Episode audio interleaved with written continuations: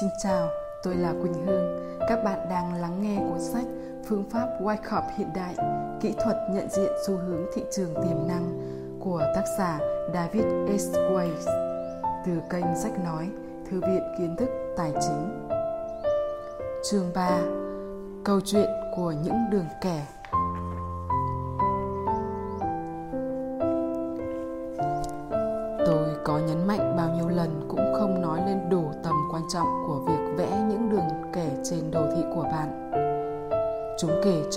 ra nghe những câu chuyện và làm nổi bật các hành vi giá hay khối lượng. Chúng xác định gốc tăng hoặc giảm trong một xu hướng giá. Cảnh báo bạn khi thị trường đạt tới ngưỡng quá mua hay quá bán trong một xu hướng. Xác định vùng dao động, miêu tả hành động giá hội tụ lại vào một điểm cân bằng như đỉnh của một tam giác và giúp dự đoán nơi đặt kỳ vọng cho các ngưỡng hỗ trợ hay kháng cự trong nhịp điều chỉnh. Chúng ta sẽ bắt đầu một nghiên cứu với đồ thị dầu đậu nành.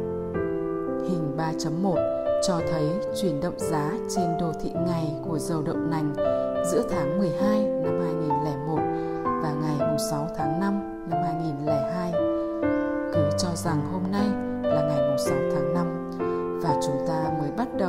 sát các hành vi giá trên đồ thị này. Trước tiên, tôi bắt đầu với các đường hỗ trợ và kháng cự. Đường hỗ trợ A được vẽ từ đáy ngày 28 tháng 1, đường kháng cự B được vẽ từ đỉnh ngày 5 tháng 2 và đường kháng cự C được vẽ từ đỉnh ngày 15 tháng 3 bằng cách kéo dài những đường kẻ theo phương ngang này xuyên suốt đồ thị. Chúng ta thấy được cái cách mà nhịp điều chỉnh trong tháng 3 và tháng 5 tìm thấy hỗ trợ tại đường B. Khi một đường kẻ luân phiên đóng vai trò kháng cự và hỗ trợ, tôi xem nó là đường trục tịnh tiến. Giá thường xoay xung quanh những đường trục tịnh tiến này trong cuốn sách vĩ đại của mình phân tích xu hướng cổ phiếu Edwards và Machi đã mang đến một trong những thảo luận bao quát nhất về các đường hỗ trợ và kháng cự. Mặc dù họ không đề cập đến đường tịnh tiến được nhắc ở trên, họ ghi chú một cách cẩn trọng về những đường kẻ luân phiên nhau, vừa là kháng cự vừa là hỗ trợ đây là một điều thật sự thú vị và quan trọng mà rất nhiều nhà quan sát đồ thị bình thường không bao giờ hiểu được. Những mức giá quan trọng này liên tục hoán đổi vai trò từ hỗ trợ thành kháng cự và từ kháng cự thành hỗ trợ.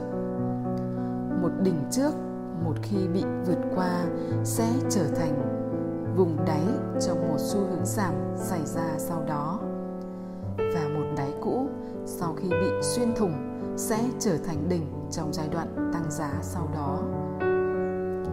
Các đường hỗ trợ hay kháng cự cũng đồng thời xác định hai vùng dao động trên phần đồ thị này.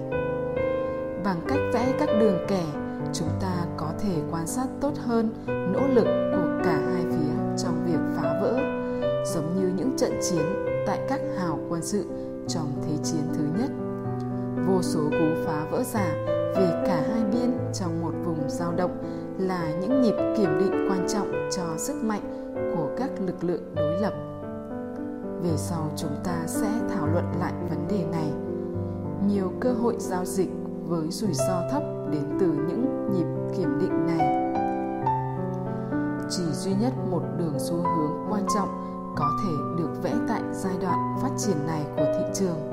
Trong hình 3.2 đường xu hướng T được vẽ bắt đầu từ các đáy tháng 1 và tháng Chú ý cách giá tương tác với đường xu hướng này vào đầu tháng 5. Đường song song T phẩy được vẽ từ đỉnh tháng 3. Đây là một kênh tăng bình thường với đường hỗ trợ hay đường cầu được vẽ từ hai đáy và đường kháng cự song song hay đường cung được vẽ từ đỉnh nằm giữa hai đáy. Trong trường hợp này, đỉnh nằm giữa hai đáy phải là đỉnh cuối tháng 2. Thế nhưng chuyển động giá sau đó khiến cho việc vẽ một đường kẻ ngang qua đỉnh này trở nên vô nghĩa. Do đó, đường song song phải được vẽ từ đỉnh cao hơn. Góc tăng được thể hiện bởi kênh tăng TT phẩy không dốc và có thể sẽ không chứa những nhịp tăng lớn hơn. Có hai kênh tăng phụ được thể hiện bên trong kênh TT2 phẩy. Kênh phụ đầu tiên bắt đầu từ cuối tháng 2 đến ngày 15 tháng 3 là một kênh bình thường. Nhịp tăng giá chậm xuất phát từ đáy tháng 3 đến đỉnh tháng 4 cũng được đóng khung bởi một kênh tăng bình thường. Tác giả sử dụng kênh tăng giảm bình thường để phân biệt với kênh tăng giảm đảo ngược. Hãy chú ý cách giá tăng vượt ra khỏi biên trên của kênh tăng vào tháng 4 và đồng thời cũng vượt đường kháng cự C nhưng không có sự tiếp diễn. Nhịp tăng vượt lên khỏi đường cung của kênh tạo ra tình trạng quá mua và nó đáng tin cậy hơn các tín hiệu cung cấp bởi các chỉ báo dựa trên toán học. Không cần phải nói quá xa, vị trí giá đóng cửa vào ngày, giá tạo đỉnh cho thấy thị trường đã xuất hiện lực cung, lực bán. Nhịp giảm từ đỉnh tháng 4 quá dốc để vẽ kênh nên chúng ta chỉ vẽ một đường xu hướng giảm đơn giản.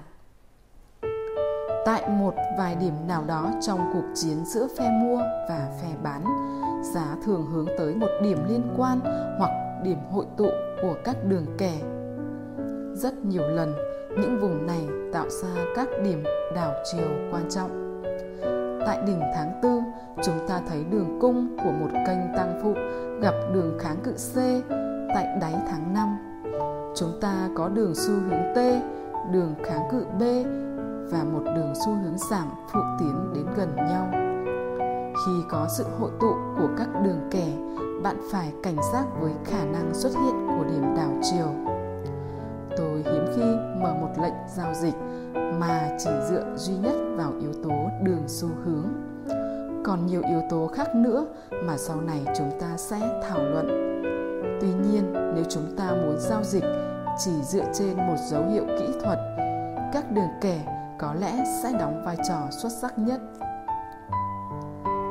Hình 3.3 cho thấy chuyển động giá diễn ra trong tuần thứ hai của tháng 7 năm 2002.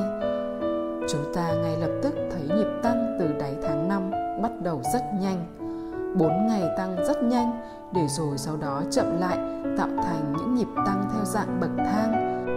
Vài kênh giá sẽ được vẽ dựa trên các điểm đảo chiều khác nhau tính từ đáy tháng 5, nhưng cho đến ngày 30 tháng 5, 5 ngày sau khi giá tạo đỉnh, kênh VV phẩy là vừa vặn nhất. Nhịp tăng này vượt xa biên trên của kênh TT phẩy. Từ đỉnh ngày mùng 6 tháng 6, một vùng dao động mới đã được hình thành. Hãy chú ý cách biên dưới của vùng dao động này tiếp cận đường kháng cự C trước đó. Sau khi thị trường tăng vượt đỉnh tháng 5, tôi đã có thể vẽ được kênh gắn nhãn XX phẩy. Nó được vẽ bằng cách liên kết đáy tháng 5 và tháng 7, rồi kẻ một đường song song từ đỉnh đảo chiều xuất hiện vào tháng 6. Trước khi chúng ta chuyển qua nghiên cứu các thị trường khác, chúng ta sẽ cùng quan sát một ví dụ khác với dầu đậu nành trong hình 3.4. Tại đây chúng ta có thể quan sát thấy cách mà nhịp tăng từ đáy tháng 7 vượt lên khỏi biên trên của kênh XX phẩy một chút và rơi vào điều kiện quá mua. Đường kháng cự E được vẽ từ đỉnh tháng 7. Từ đỉnh này, thị trường giảm giá cho đến khi gặp hỗ trợ quanh đường D. Sau khi giá tăng thêm một lần nữa, đường xu hướng Y được vẽ. Nó và đường X phẩy tạo thành mô hình nêm tăng. Mặc dù tôi không hứng thú lắm với việc tìm kiếm các mô hình hình học nhưng hai đường hội tụ này cho chúng ta thấy được một cú trồi lên khá rõ ràng. Bạn đọc cũng hãy chú ý cách mà giá cố gắng phá vỡ đường cung của kênh XX phẩy nhưng thất bại trong việc bắt đầu một nhịp tăng dốc hơn. Sau cú giảm từ đỉnh gần nhất nằm phía ngoài kênh, tôi vẽ đường kháng cự F. Một đợt giảm tìm thấy hỗ trợ quanh đường Y và thị trường thực sự đã tạo thêm một đỉnh nữa nằm phía trên F trước khi đảo chiều giảm. Lúc này hãy chú ý sự hợp lưu của các đường kẻ, đường kháng cự F, đường cung X phẩy đường hỗ trợ Y, tất cả đều hội tụ về một điểm. Đường hỗ trợ G được vẽ từ đáy nằm giữa hai đỉnh cuối cùng và nó đóng một vai trò quan trọng trong một vài tuần tiếp theo. Cho tới lúc này, chúng ta chỉ mới làm quen với các đường kẻ trên đồ thị khi chuyển động giá đã mở ra hoàn toàn.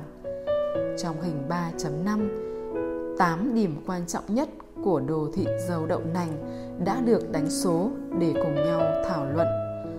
Tại những điểm này, chúng ta có thể thấy rõ các hành động kết thúc xu hướng hoặc những bằng chứng về những hành động kết thúc xu hướng sắp xảy ra. Điểm 1 là một cú phá vỡ giả lên trên đường C. Tại đây thị trường tăng vượt kháng cự nhưng đóng cửa dưới nó và gần mức thấp nhất trong ngày.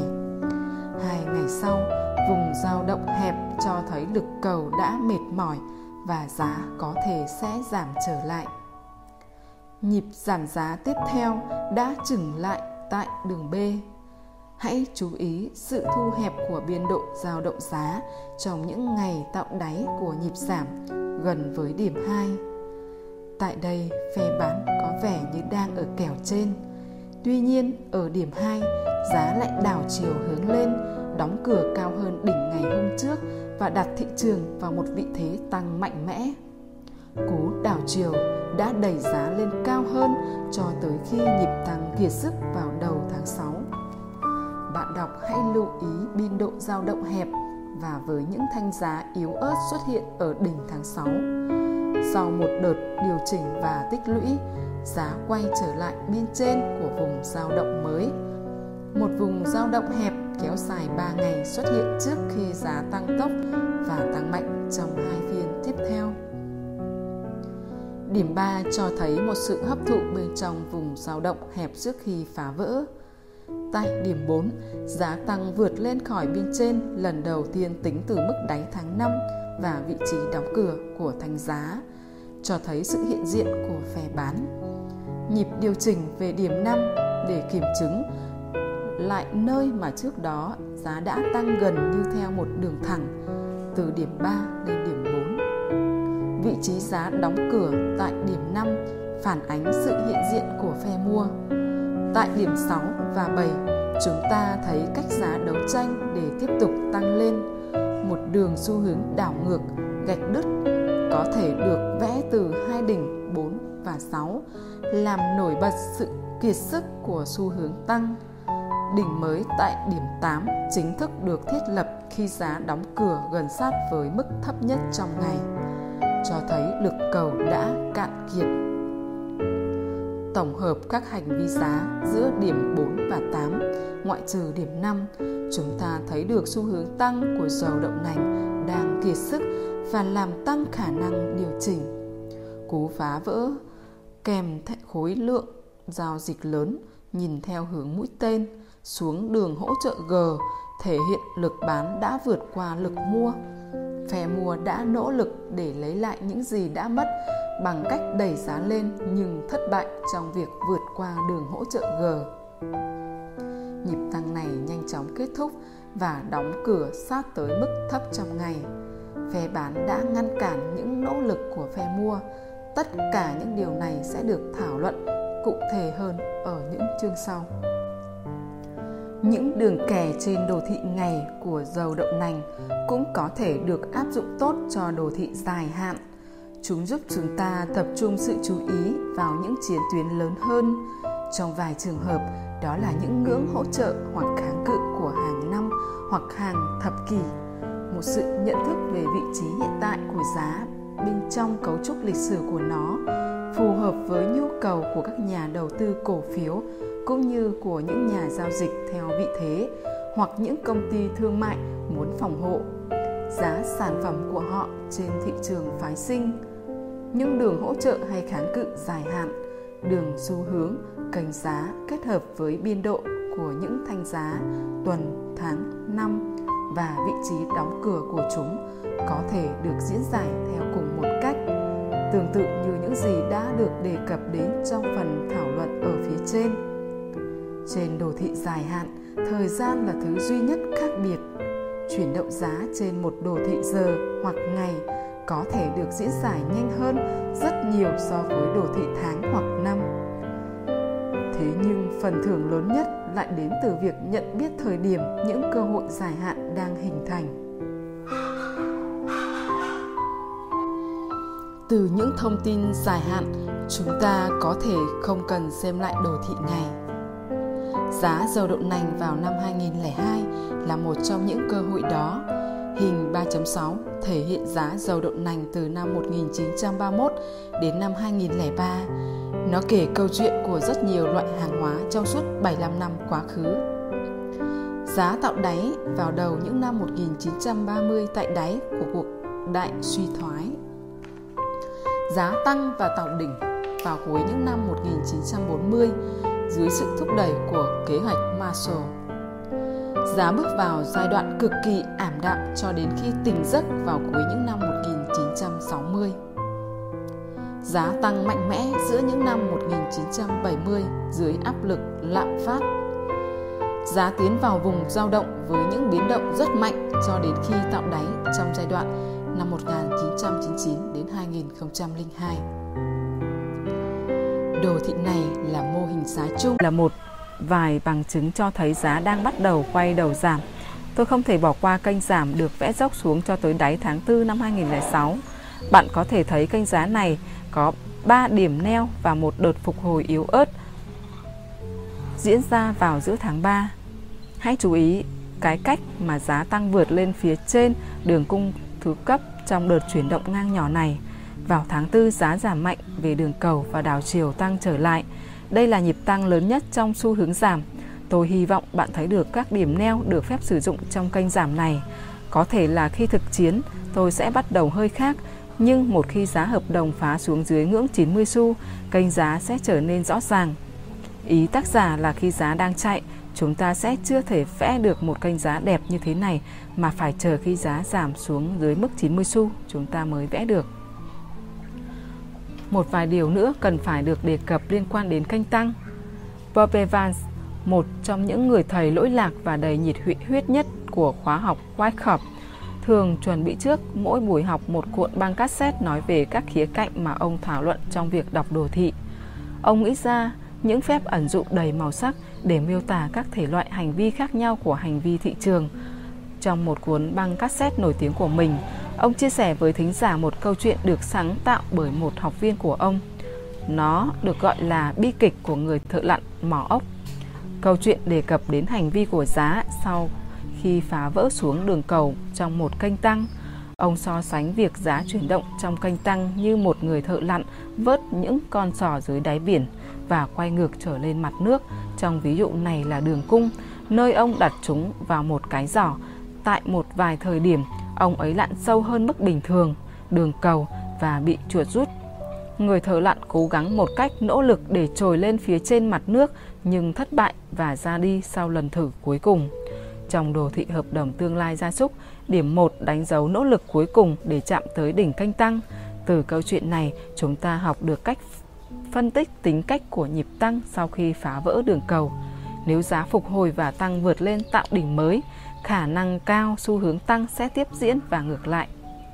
Trên đồ thị tháng của chỉ số hàng hóa CRB hình 2.9, chúng ta thấy một sự tăng trưởng mạnh mẽ từ mức đáy của năm 2001.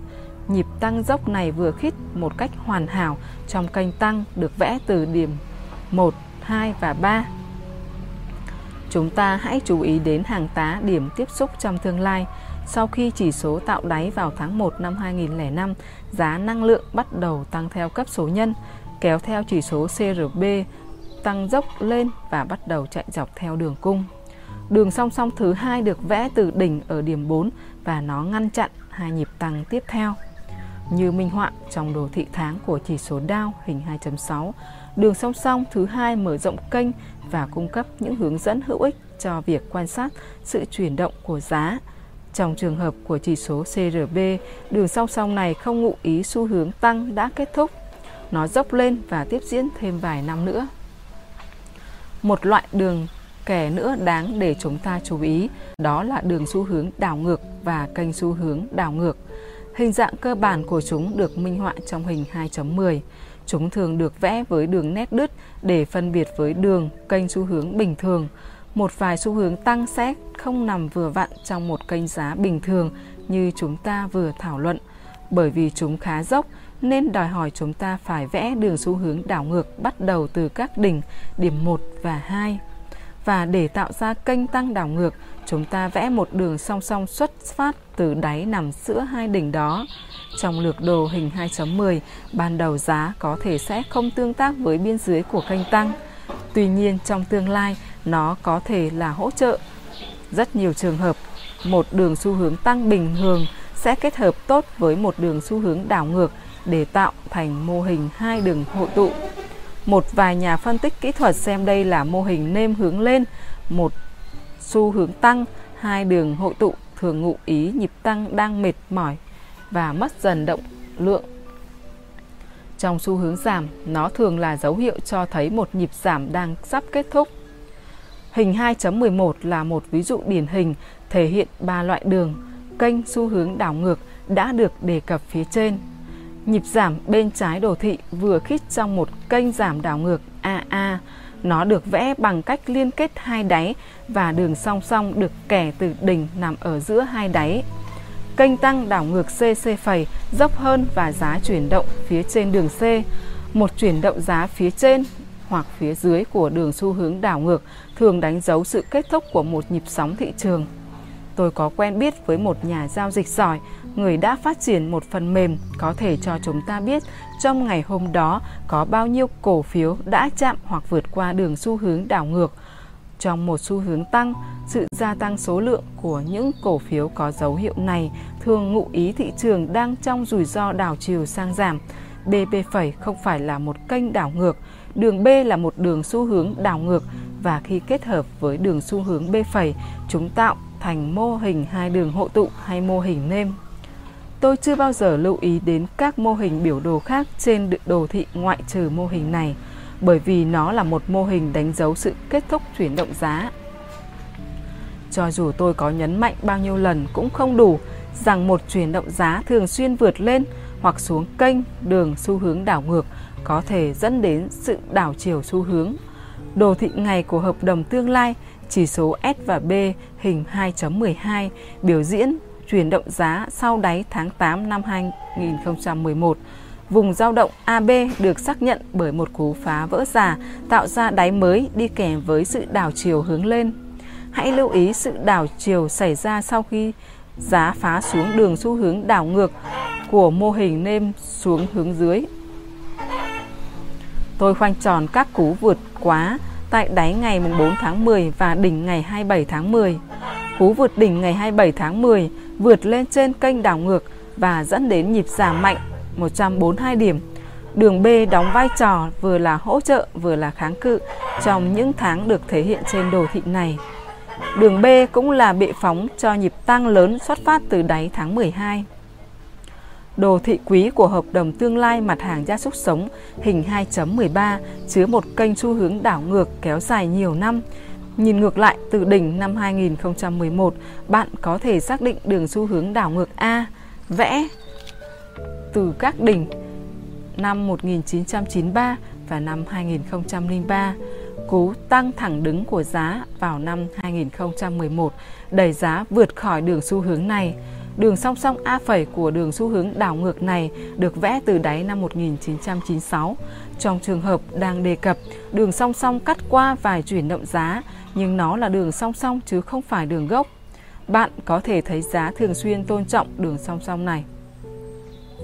Nhưng nó chỉ được vẽ sau khi chúng ta có đỉnh 2003.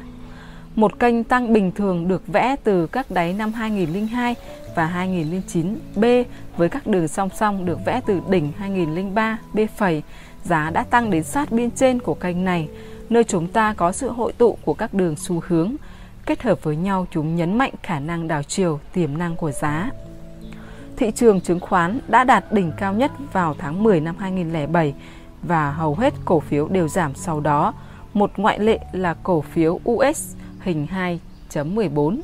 Giá của nó đã nén lại trong suốt năm 2007 Cổ phiếu này tăng mạnh vào tháng 4 năm 2008 và mức tăng đạt gần 70 đô cổ phiếu trong 2 tháng tiếp theo.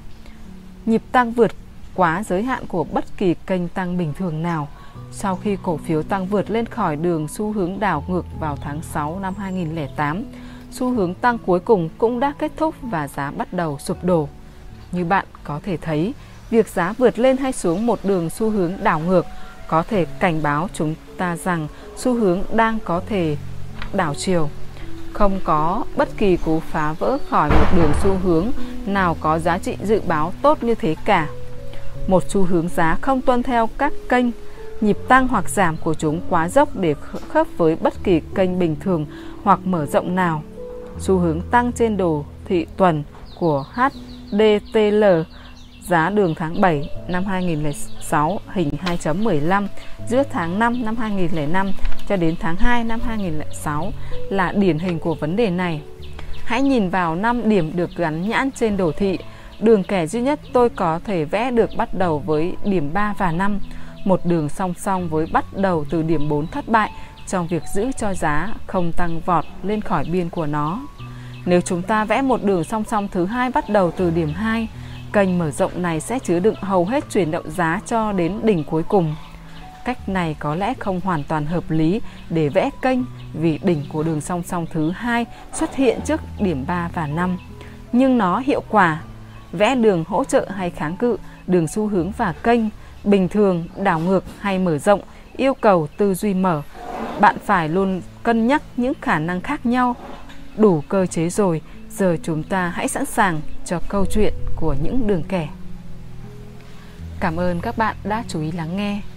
Hẹn gặp lại các bạn ở các video lần sau.